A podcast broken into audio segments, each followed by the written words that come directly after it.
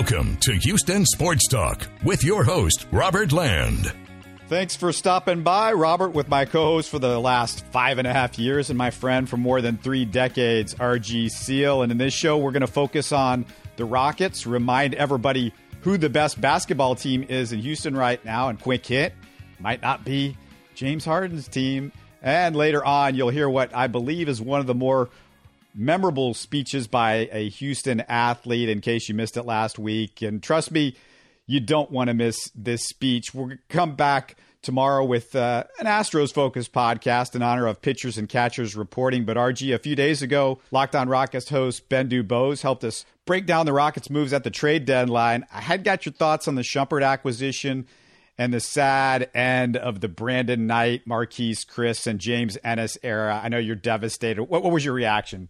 Yeah, I know you were too. Gosh, I mean, you couldn't just stop all season long talking about how you were so excited to see uh, Brandon Knight come back and when was he going to make his debut, and then when he finally got in the lineup, and how excited you were, and watching James Ennis all season long. I mean, I know, I know how you are. What do you think of the Shumpert? You like him? I do like Shumpert. I mean, he's a he's a good defender, and you know his three point shooting percentage is roughly around 35%. So, you know, over his career, correct? I don't have the exact statistics with me, but, you know, so he he's somebody that has actually improved his shot over the years. And he also is, is somebody that's a, a, really good defender. And that, in fact, that's one of the things that James Harden mentioned. This has been one of the guys who's, you know, been tougher on me over the course of his career. So I'm glad to have him on my side. Chris Paul kind of echoed those comments. So to me, you know the Rockets they've they've needed the three and D guys uh, to add another one to the team, and like you said, James Ennis really hadn't been that effective. I kind of liked how when you were on with Ben, how how how, how you said that you know he has all the athleticism, he has the tools like our old favorite Joel Buschbaum line. Looks like Tarzan plays like Jane. You know, I mean, it was like one of those things when when you saw him on there, you look at him and you say, "Wow, this is a perfect guy to come in, be kind of the Reza replacement or the uh, Mbah a Moute," and he just never just never flourished that way, and that's why he's been a journeyman in the NBA to this point. You know, maybe he'll be effective with with Philadelphia because with the Rockets he was looked upon for a bigger role. He was coming in, replace uh, you know Trevor Ariza, replace the Luke Moute, and especially after Carmelo Anthony went down, and you know the Rockets basically said goodbye to him. It was hey James Ennis is a big acquisition in the offseason. Just never really materialized. And but now going to the Sixers, uh, you know they acquired Tobias Harris. They have a great starting lineup. You know he's not going to be. He's been coming off the bench. He's going to be utilized in certain spots, and perhaps he can be effective. You know just going back to playing maybe 10, 15 minutes a game for the Philadelphia 76ers. I think from now on you're allowed to just call him Luke instead of. Uh Moute. I feel like you're about to swallow a you're swallowing a sword or something like that when you're trying to pronounce his name. And but yeah, I I didn't like him when he was playing 15 minutes with the Rockets. So good luck with the Sixers. But you know, one thing I, I got to say about the Sixers, RG, after all the pieces fell into place and everything worked out around the NBA at the trade deadline, you look at what the Sixers have right now. And I loved it then. Everybody's like, oh, they gave up too much for you know Tobias Harris, but geez, I mean, look at that starting five. I mean, you got Jimmy Butler, Tobias Harris to go along with Embiid and Ben Simmons and Redick. You've got, you know, everybody said, well, how are they going to work at the end of the games or whatever? I mean, come on. You got five all star or close to all star caliber players. I mean, maybe Redick's not an all star or Tobias Harris, but. Uh, of course, in the Eastern Conference, I mean, I don't know, but uh, I mean, those guys are. It's such a talented group, and they still have a pretty decent bench. I mean, I, I love Boban. He he's you know you saw him with the Clippers, and, and he's always fun to watch, and, and, he does nice things in his limited amount of playing time. But you know, Mike Scott. I'm not a fan of Ennis, but they still got T.J. McConnell, so they got they got guys. But when you've got five guys that good, you know that's your bench because when you take a couple guys out, you leave in you know two or three All Stars still, and then when you take out those guys, then the, you can bring the other. You just rotate them in and out. You've always got two or three, or at least three, really good offensive players on the floor at all times. I mean, they're really good. The Sixers are. I mean, they're definitely going to be a factor in the the East, like you said, with their starting lineup. You got Joel Embiid, who's uh, already. I mean, look, this guy's you know far and away the best center in the game right now, and uh, you know he just has all the skill set. And then you have you know it, his big question is, of course, staying healthy. And you have Ben Simmons who can't shoot, so that's his liability, but he can do everything else, and he is a scorer. And, and then you have, like you said, you got a shooter like J.J. Redick. You had T- Tobias Harris along with Jimmy Butler. Uh, both of those guys are free agents at the end of the season, but the, the Sixers are in it to win it right now. Are, are they the, your favorite to come out of the Eastern Conference at this point? You know, I still really like Milwaukee, and they have, you know, I mean, I, I, and I like what Toronto did, getting Gasol there with Kawhi Leonard, and you know, he's been in and out of the lineup a little bit. You know, with Toronto there, it's tough for me to say, oh, automatically Philadelphia because, you know, Philadelphia, you know, they basically they they've added to this and the chem- chemistry, but you know, again, it, it's if completely healthy, I mean, Philadelphia is going to be a tough out there. But how can you dis- disrespect what the Milwaukee Bucks have done with Giannis, who's playing MVP level this season, and the team around him? And you know, one of the underrated kind of deadline deals was for you know Nikola Mirotic there that you know came over for for Milwaukee. Plus, you know, they've got like Khris Middleton. They've got some really good pieces surrounding Giannis, and and they're well coached. So, I, and, and, and if they're the number one overall seed, I mean, to me, I mean, the East is going to be those top four teams when you have right when you have, uh, uh you know, Milwaukee, Toronto, uh, Philadelphia, and Boston. You know, right now Boston seems to be a team that's that's on the downside, but but you know, come playoff time, everybody thought that last season. Oh, Brad Stevens, he's you know overwhelmed here. He doesn't have his best player in Kyrie Irving, and he was able to pull out the magic there. So you know, I, I don't know. The East is to me those top four teams. They're all really really good. But you know, I mean, if if they live up to the billing, if Philadelphia lives up to the billing with all the All Stars you mentioned, I mean, they'd have to be there. But I I still am not ready to push. You know what Milwaukee's done up to this point this season to to push them out of the picture there. And don't forget about Toronto either. Yeah, we could say all we want to about the Rockets, and I, I know there's some people. Oh, the Thunder look good in the West, or you know. Here's the deal: uh, Golden State's the best team in the NBA, as we all know. But if you look at the West, you can talk about well, they're deep. You know, the teams at the bottom, six, seven, eight, nine, ten, they're better than the Eastern Conferences, uh, six, seven, eight, nine, ten. But if you look at the top of the East, I mean, basically, after Golden State, I mean, you could make an argument that the next four best teams in the NBA are G are, are out East, including Boston. Boston's playing well. Nobody's talking about it because you know the Kyrie is you know Kyrie's making a noise and you know griping and moaning and stuff like that. But if you look at what Boston's done the last couple of months and you look at their record and they still got a ton of talent and a ton of depth. And you mentioned Toronto, and I agree with you. Milwaukee uh, to me, uh, uh, they're probably the second best team in the East, I would say, uh, to Philadelphia. But that doesn't mean Philadelphia they couldn't beat Philadelphia. But talent wise, I think maybe they're number two. But they're so long, like we saw. You know, we talked about that a little bit with Ben, but they're just, you know, I, I said how long they are because you got Brook Lopez out there and he's great. He could shoot threes. I wish the Rockets would have grabbed Brook Lopez in the offseason. I thought that would have been a better pickup than some of the crap pickups that Daryl did over the offseason. But you look at uh, they've just got really good players, and when they bring guys off the bench, they're really good, and they complement. You know, they they built a team like the Rockets. They've got guys that complement each other. I mean, do you agree? Is the, the Eastern Conference is the next four th- four best teams after Golden State in the East right now? Yeah, although I want to discount o- Oklahoma St- uh, City what, what they've done too, because uh, Paul George is uh, again having an MVP type season. Russell Westbrook with his triple double streak, uh, you know, is kind of garnering that excitement again. It's like that MVP race a couple of years ago between, and you have to throw Giannis in there too. But uh, you know, with uh, Russell versus uh, the Beard here, you know, with their, their respective kind of like uh, showmanship on each end, and you know, right now with James Harden having his 30 for 30 streak uh, as we're recording this. you know, I mean, it's kind of amazing to watch. But to me, that's that Oklahoma City. They play really good defense. Uh, you know, they can score. Uh, you know, so they and they they are. It's just always you wonder like, are they going to do the things at the end of the game? Are they going to have brain cramp? Anytime you have a Russell Westbrook led team, uh, you kind of wonder about that. But I, I would agree with you though that I mean it's more top heavy. And after the Golden State, we uh, having won three or four championships, they're they're the best team clearly in the NBA. They're the gold standard. But you know the teams that most likely to challenge them or give them, you know a, well, a tough uh, matchup. Yeah, let, us talk. Well, I mean, while we're talking about Oklahoma City, we got to talk about what happened with the Rockets in Oklahoma City yeah. this week and blowing a 26 point lead. And I mean, people can get excited about Oklahoma City, but I watched that game and I thought, man, the Rockets, when they were putting forth effort, when they were trying, when they were focused in the first half, they looked like a far better team. And it took even to win that game, a close game, Paul George hitting every single shot. And I get it, Paul George, MVP level player this year, but that game, it was ridiculous. He couldn't miss a three point shot. I mean, he's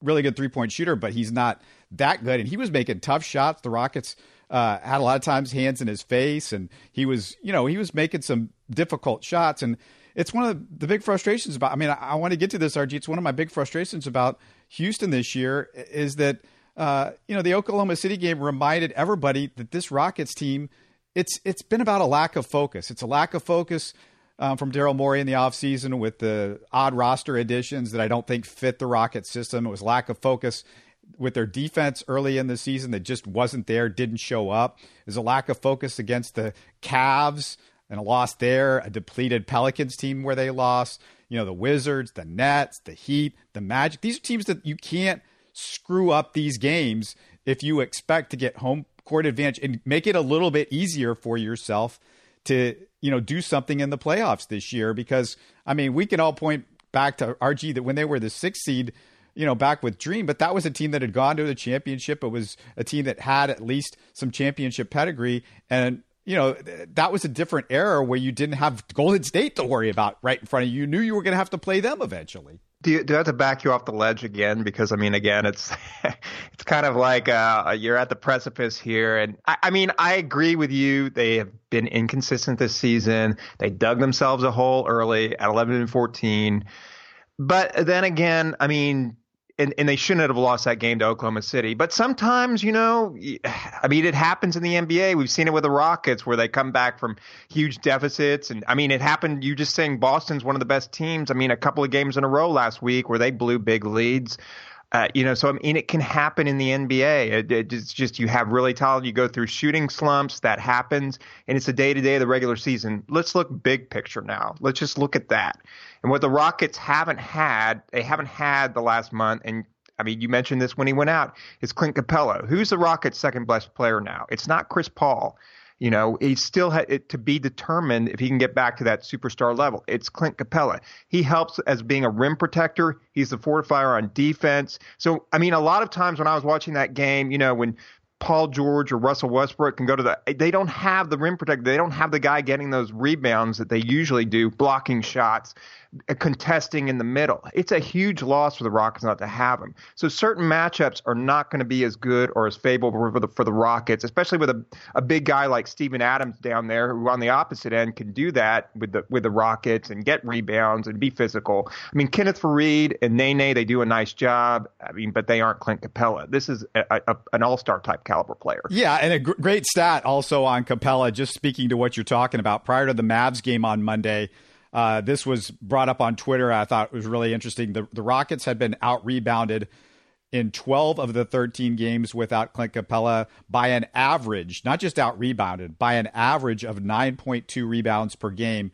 The Rockets were only out rebounded by 1.2 rebounds per game over the 42 games uh, this season with Capela in the lineup. So that just highlights exactly. So I mean, a, a, couple of things just to just to add on there is just that. So yeah, so getting when Clint Capela comes back. Plus, we haven't seen Chris Paul really, and I know it's always a thing. Will Chris Paul be healthy? I mean, that's always the big question mark that's around the team. I mean, you know, the the, the guys, you know, it seems to always have some kind of injury right around the corner.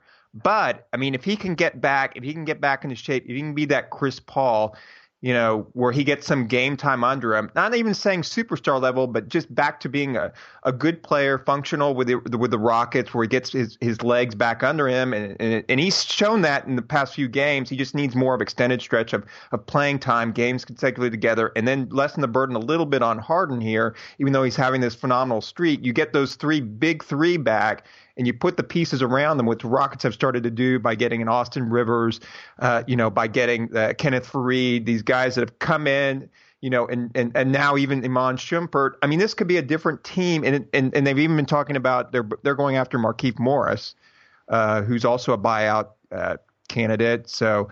Uh, I think he has been bought out, so he'll he'll be evaluating different options, and the Rockets are among the team teams interested. But I, I just think that you know, before you kind of write the epitaph on the Rockets or say they're not going to be a legitimate contender or do something, you know, I, I still think by the time the playoffs roll around, like Chris Paul said earlier this season, you aren't going to want to face us in a seven game series.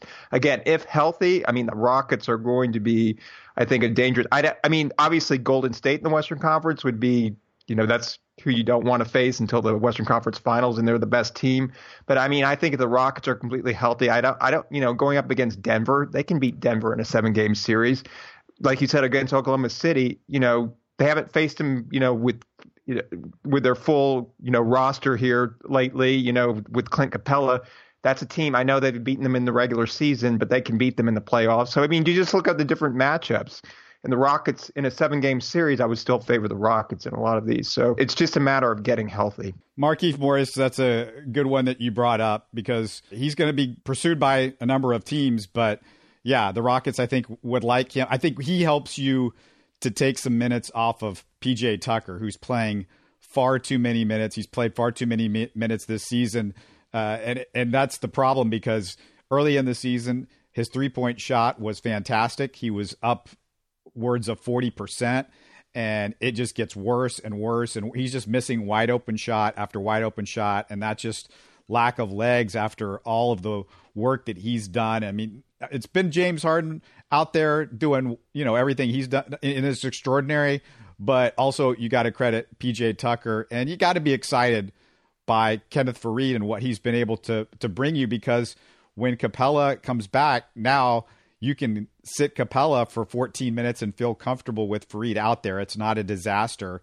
Uh, so so that's going to be a big deal. I would still RG, like I told you know Ben, I would still love to see Danuel House get back because the big thing with Danuel House is, as good as Shumpert has been defensively, and, and I'm going to just throw this stat out there because it's just two games, but small sample size. But here's the Houston Rockets defensive rating in Iman Shumpert's first two games. With Shumpert, it's 97.2 points per 100 possessions. Without Shumpert, 117.8 points. Per, it's a 20 point difference per 100 possession with Shumpert on and off the court. And he's got significant playing time in his first couple of games against OKC and the Mavs as we're recording this. So, uh, you know, that's a major, major thing. But yeah, Capela now can rest with Faried coming back for 14 minutes or 16 minutes in a game because you just can't count on Nene. And, you know, he's old. He can't play in back to back. So, you know, that's going to be a big thing down the stretch is to be able to rest Clint Capela. But the big thing is that Danuel House coming back because as much as I love Shumpert and as much as I love Gerald Green, Danuel House is really a perfect combination of those two guys because he can do a lot offensively. He was shooting, he was like extraordinary from three. He was close to 40%. Um, I think the potential for him offensively is way off the charts compared to Iman Shumpert. Iman Shumpert, obviously a veteran. He's going to be better defensively at this point. But Danuel House was playing fantastic defensively. And we heard Mike D'Antoni talking about Gerald Green is as good as he's been offensively. He still says, hey, if, if he could just play defense, Archie, I could leave him on the court. I just can't right now. I, I want to play him more minutes, but I can't because he's not good enough defensively and rebounding the basketball. Well, again, that's why the Rockets went and got Iman Shumpert because this is a guy who is de- a good defensive player. And and speaking to Danuel House, yeah, I mean he was great with the Rockets when he was there earlier this season. But as we've seen, I mean you can fall out of favor in a rotation too. We don't know if they're going to sign him to an NBA contract. I would think you know before the playoff it becomes necessary there could be some kind of resolution there because if he just comes back up at the end of the season when he's is eligible to and he doesn't have the NBA contract, well, then he's not eligible for the playoffs. And so what's what's the point at that at, at that time? And the Rockets, I mean, we've discussed this before. They've had the standoff because they've offered him the multi-year contract. His agent, you know, and Danuel House don't want that. Uh, you know, they want the the NBA contract for the season and to be a restricted free agent this offseason. The Rockets are afraid of losing him after they've developed him. So it's all of that comes into play. Will they just finally say, like you've said, you know, hey, you can go out and get three and D guys. They can get another guy like Danuel House next season. The Rockets haven't want to do that to this point. They still want to. They still look at him as part of their future plans.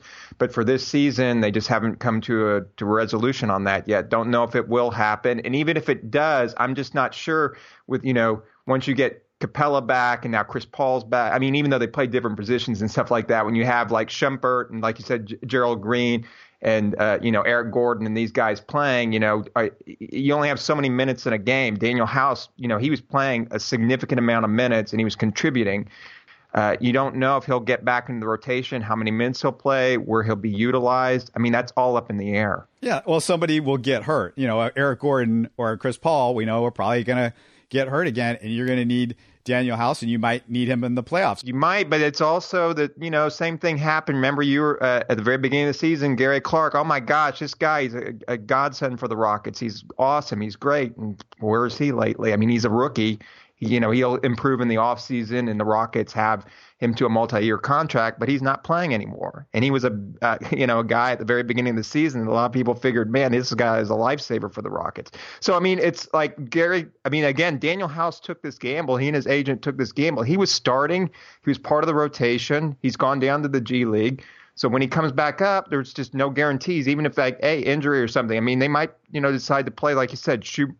Shumpert, Green, you know, whatever, you know, and and just not, you know, give him minimal minutes or they might give him a lot of I don't know, but it's still it's not a certainty as it was when he was playing every single day. That's why you know, you also you, you can blame the Rockets for this, and it's like, well, they should just sign him to an NBA contract. But you can also blame the agent and the player too. So I think all sides on this are at fault. But I get it from both sides. I mean, I certainly understand right. where each side is coming from on this, and maybe that's not the right wording to say they're both at fault. They both have. We understand their opinions or views on this. It's just that's what it is. All right. Uh, I, I, don't have anything more on the Rockets. Did you have anything more on them or the NBA? Well, I had a little bit on the NBA. I mean, I was just curious for, you know, everything leading up to the trading deadline was, you know, Anthony Davis is going to get dealt and the Lakers and putting up all these different pieces. And eventually that just didn't happen. So uh, where do you think now, Anthony Davis, do you think he gets dealt in the offseason? You know, kind of uh, in the Lakers from this point out in, in the season. I mean, to me, they're still a wild card because now that LeBron's back, and you can see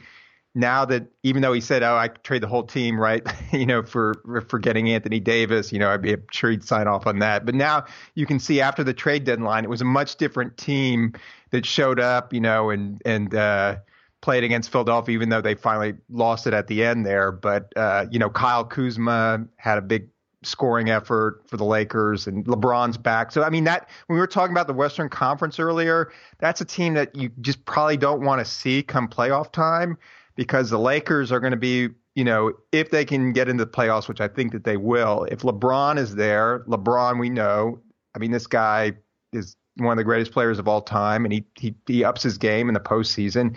And if the young players continue to evolve, and get better, which it looks like with a Kyle Kuzma getting better and stuff like that. So I, am just curious for your thoughts also on Anthony Davis and where you think he might end up.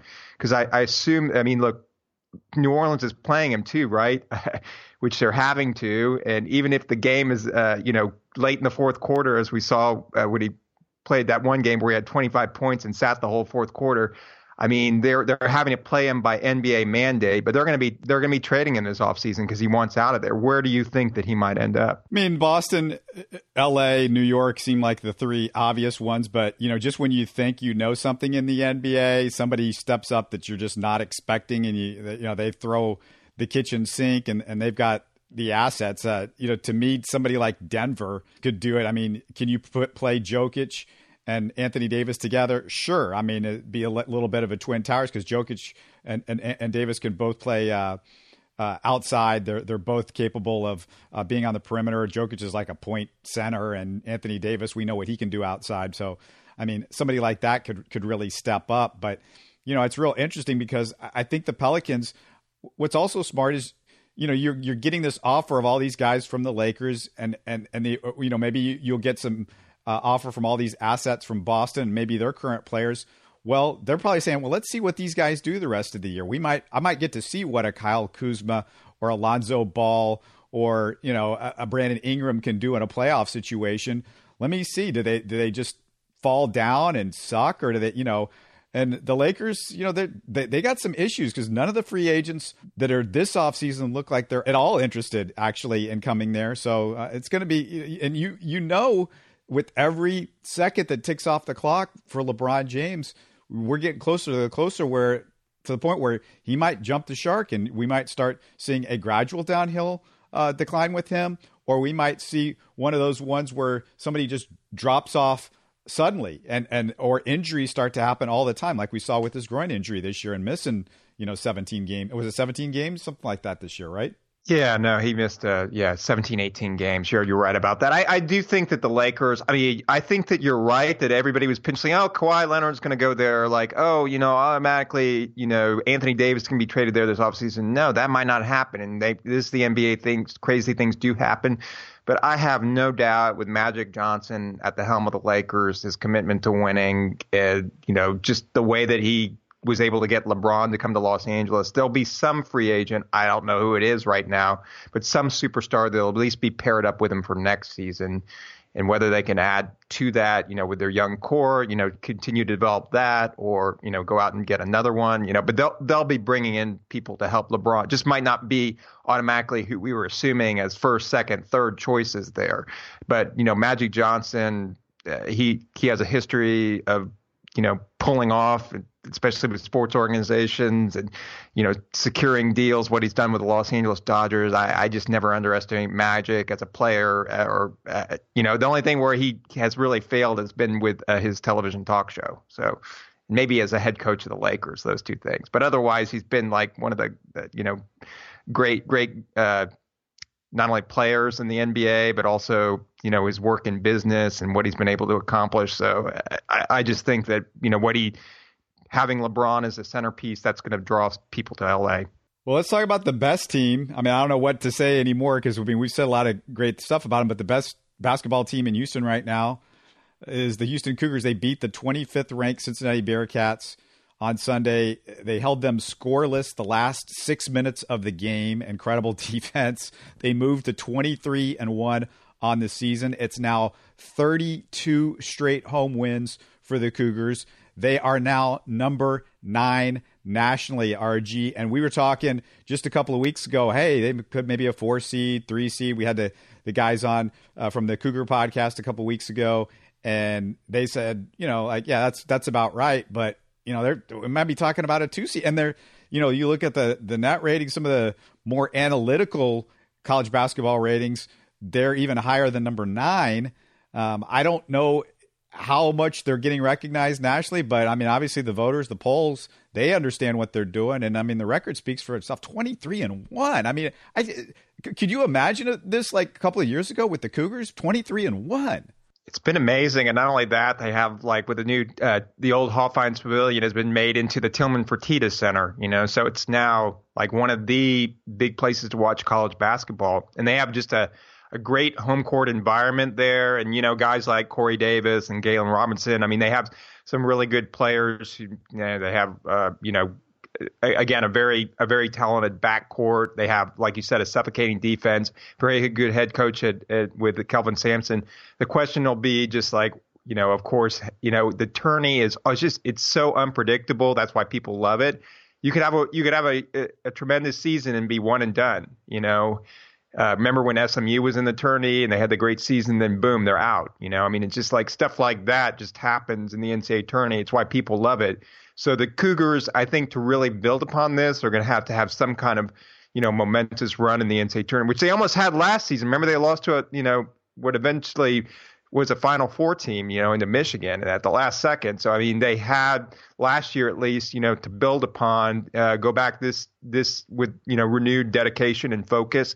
And and Kelvin Sampson just uh, what what can you say? He's just done a tremendous job as coach of the Cougars. And like you said, I never in wildest imagination dreams thought twenty you know twenty three and one to only have one loss this point in the season. It's incredible. Just got to keep these guys healthy, especially you know Corey Davis, Armoni Brooks, uh, even Galen Robinson, and just keep the keep some of the key guys healthy going into the tournament. I mean, that's the big thing. And you know, RG, we didn't talk about this last week, but you know, just one of the really special events over the last couple of years in Houston. I want to give a little bit of props to a friend of mine, Patty Smith, who a lot of you guys know her from Fox Sports Southwest, but she's done a fabulous job moving over to the Houston Sports Authority and creating the Houston Sports Awards last year honoring the number 34s, the great 34s in Houston history Earl Campbell, Hakeem Olajuwon, Nolan Ryan. This year, uh, Jackie Burke, the the legendary golfer, 96 years old. I mean, they they mentioned uh, at the event, uh, one of the speakers said, "Hey, this is a guy. I think it was Roger Clemens actually uh, said this. You know, this is somebody that's played golf with Babe Didrikson Zaharias. He's played golf with Howard Hughes. Shared a locker with Tiger Woods.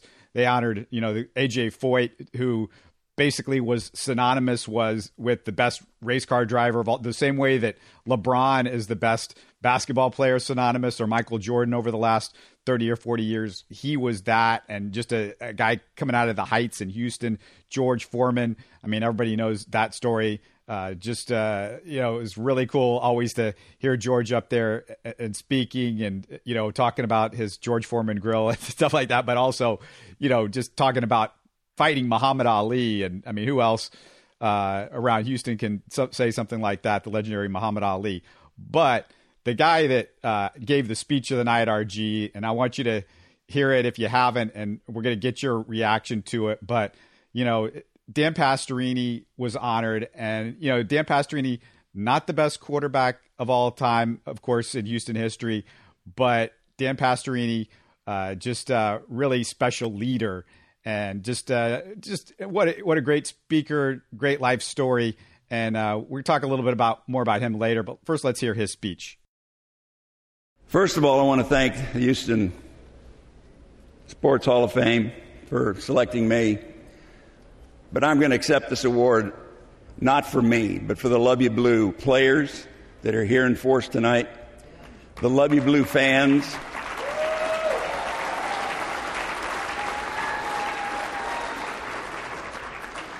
the city of Houston and how you supported us through those times. I came here in 1971. We went 4 9 and 1, 1 and 13, and 1 and 13. I was kind of questioning my career choice. And we were in the toughest division. The AFC Central was the toughest division with Pittsburgh, Cincinnati, us, and Cleveland. And those were four really tough teams, especially from the mid 70s on. The Steelers were always the team to beat. And in 1979, when we lost to them up there, that was a heartbreaker. You know, we, we thought we kind of got a bad call. Everybody saw the, the touchdown and everything else. Now, I don't know if we'd have won, but we'd have tied the score late in the third quarter, and I liked our chances because we had one hell of a defense. We had a defense that could match the Pittsburgh Steelers. As long as we didn't give them bad field position, we could take advantage and take our shots and possibly win that game. But when you had to play catch up, against the Pittsburgh Steelers steel curtain, forget it. The odds are against you. And I'll tell you, we saw that film there and off, walking off the field, you saw me and Joe Greene. And Joe Greene's, I love you like a brother. You're a warrior. We had great games against you. And your team, we brought out the best of each other. I remember one year we played, and the next day there were 23 guys on the injured list. Bradshaw went out, Hanratty went out, Tony Dungy played quarterback. Tony Dungy actually intercepted a pass for a touchdown and threw a touchdown pass. John Hadl and I got hurt. Guido Merkens was playing quarterback. And I think we lost the game 17 to 14 or something like that. But the next day there were 23 guys that were injured. I think I played in the greatest time with the greatest people of all time. I want to, I want to congratulate Jackie Burke and AJ Foyt and George Foreman, AJ Foyt. Man, I watched you when I was nine years old, watching you race in the Indy 500. You inspired me to get into racing. Jackie Burke, I remember in the early days, the Dallas Cowboys were the team in this town. And I complained to the Golf Association, said, why don't we ever get a chance as Oilers to play in the Houston Open down here? So finally I got invited and Jackie Burke played with me that day, and we won the Pro Am. George Foreman, you're the exact reason I never tried to climb into a ring.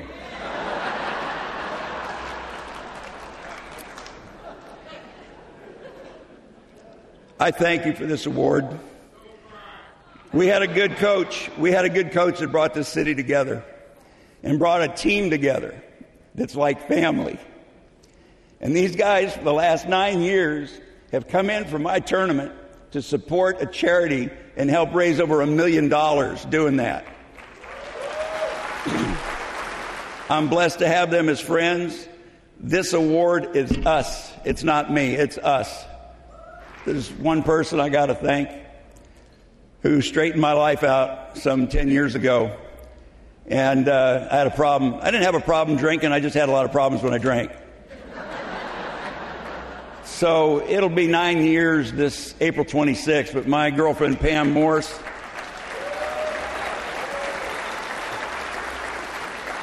gave me an ultimatum, but the biggest thing she did and helped me do was to get back and reunited with my daughter, Bronna Marie. So,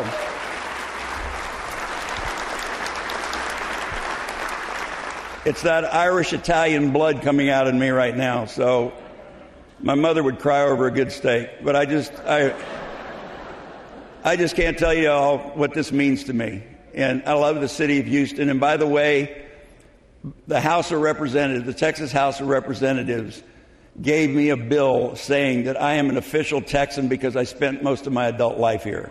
So I only go back to California to visit. So anyway, thank you all. God bless you all. Congratulations to my fellow recipients. I'm honored to be amongst you. Love you, Blue. I love you guys. You know that. God bless you all. It doesn't get better than that, Our Jeff heard it a couple times. It still chokes me up. And, you know, the thing that uh, you didn't hear was Wade Phillips came, introduced Dan Pastorini. Uh, he said uh, that basically if the Rams had won the Super Bowl and there was a parade, a lot of people said, well, he wouldn't have been there. And he joked about it, but he said, you know what? I think I still would have been here instead of the parade. Uh, that tells you how much this team meant to so many people. But Wade Phillips has been around for 40 plus years, and how much it, it, the team meant to him. And you know, you've heard us talk about it, RG, me and you. But for the people out there listening, I, I know some people like, oh, not them, not the Oilers again. But it, it's just, it's one of those things. I can't explain it to you. I hope people understood from that speech what was so special and the, and the tears and, and, and the, and the stuff that you heard from Dan Pastorini right there. Yeah, I mean that's a good way to kind of sum it up. I mean, uh, Dan Pastorini, Dano. I mean, the quarterback for the Oilers all, the, all those uh, years, uh, tough times in the 70s, and then kind of like under Bum Phillips, finally flourished there and everything. So glad to see him recognized, honored there, and to go along, like you said, with the other 34 that have previously been honored, including Earl Campbell. But you know, always remember kind of like the the Earl uh, Campbell, Luv Ya Blue Days, Dan Pastorini, the quarterback, and what could have been the the uh, the the near titles, except for those uh, Pittsburgh Steelers. But uh, like you said, great great kind of rivalry between the two teams. Yeah, some of the names. I mean, I, Roger Clemens, AJ Hinch, uh, Tillman Fertitta was there. They honored him another one of the real special moments, and I put it up on Twitter and I put it up on, on the Facebook Houston Sports Talk Facebook page. Please follow, please follow our Facebook and Twitter page if you can. But I put up the speech that uh, J.J. Watt gave, and they they were honoring him for the humanitarian award for the second year in a row, and it was it was great because he was being he was introduced by the, the kids from Santa Fe, uh, the stuff that they they've done in Santa Fe, the the high school kids that that have gone through what they went through this past year, and then they pitched it to JJ, and JJ gave a speech and said, "You know what? I'm giving the award back to you guys." And then he pitched it back uh, to the girls, and you see these three girls from Santa Fe that have done what they've done in the community uh, to try to bring things back to Santa Fe, and it was. RG It was really amazing. I mean, you saw, you saw the emotion in their eyes, and it, I mean, just it said something about JJ. It said something about this community that Houston is, and it also said something about uh, these girls from Santa Fe. It was, it was a really magical moment. Like I said, Patty Smith, it's really cool. I mean, doesn't it RG seem like we should have been doing this for years? I mean, Houston has got an incredible sports history. I mean, that's there's no doubt about well, now that. they're going to have an Astros Hall of Fame too. But uh, by the way, to end it on a little bit of lighter note, I mean, do you think they're ever going to have uh, acceptance of the Houston Hall of Fame with uh, you know Carmelo Anthony and Jason Jennings and Ed Reed? You think those guys will ever get in? Oh, brother, uh, that, that, that one hurts. That one hurts. Uh, yeah, I, I I hope not. But you know, Carmelo Anthony. Uh, uh, we got to give him some respect. I mean, that was a, just a really memorable few games that we got to see him play. But Hey, uh, we're, we're to come back tomorrow with uh, Astros, some, some good conversation there. So hang with us for that. Uh, talk talk about some more Rockets this week. We might have I might have a guest in the next couple of weeks related to some of the stuff we were just talking about. So I'm, I'm excited if I can get that handled this week. I'm hoping to hoping to bring that to you guys. But we'll talk to you again really soon. Don't forget to follow Houston Sports Talk on Facebook and Twitter. Subscribe to us on iTunes, the Google Podcast app, or the Stitcher app. Give us a five star review on iTunes when you get the chance and tell your friends about us. Spread the word, everybody. Thanks for listening.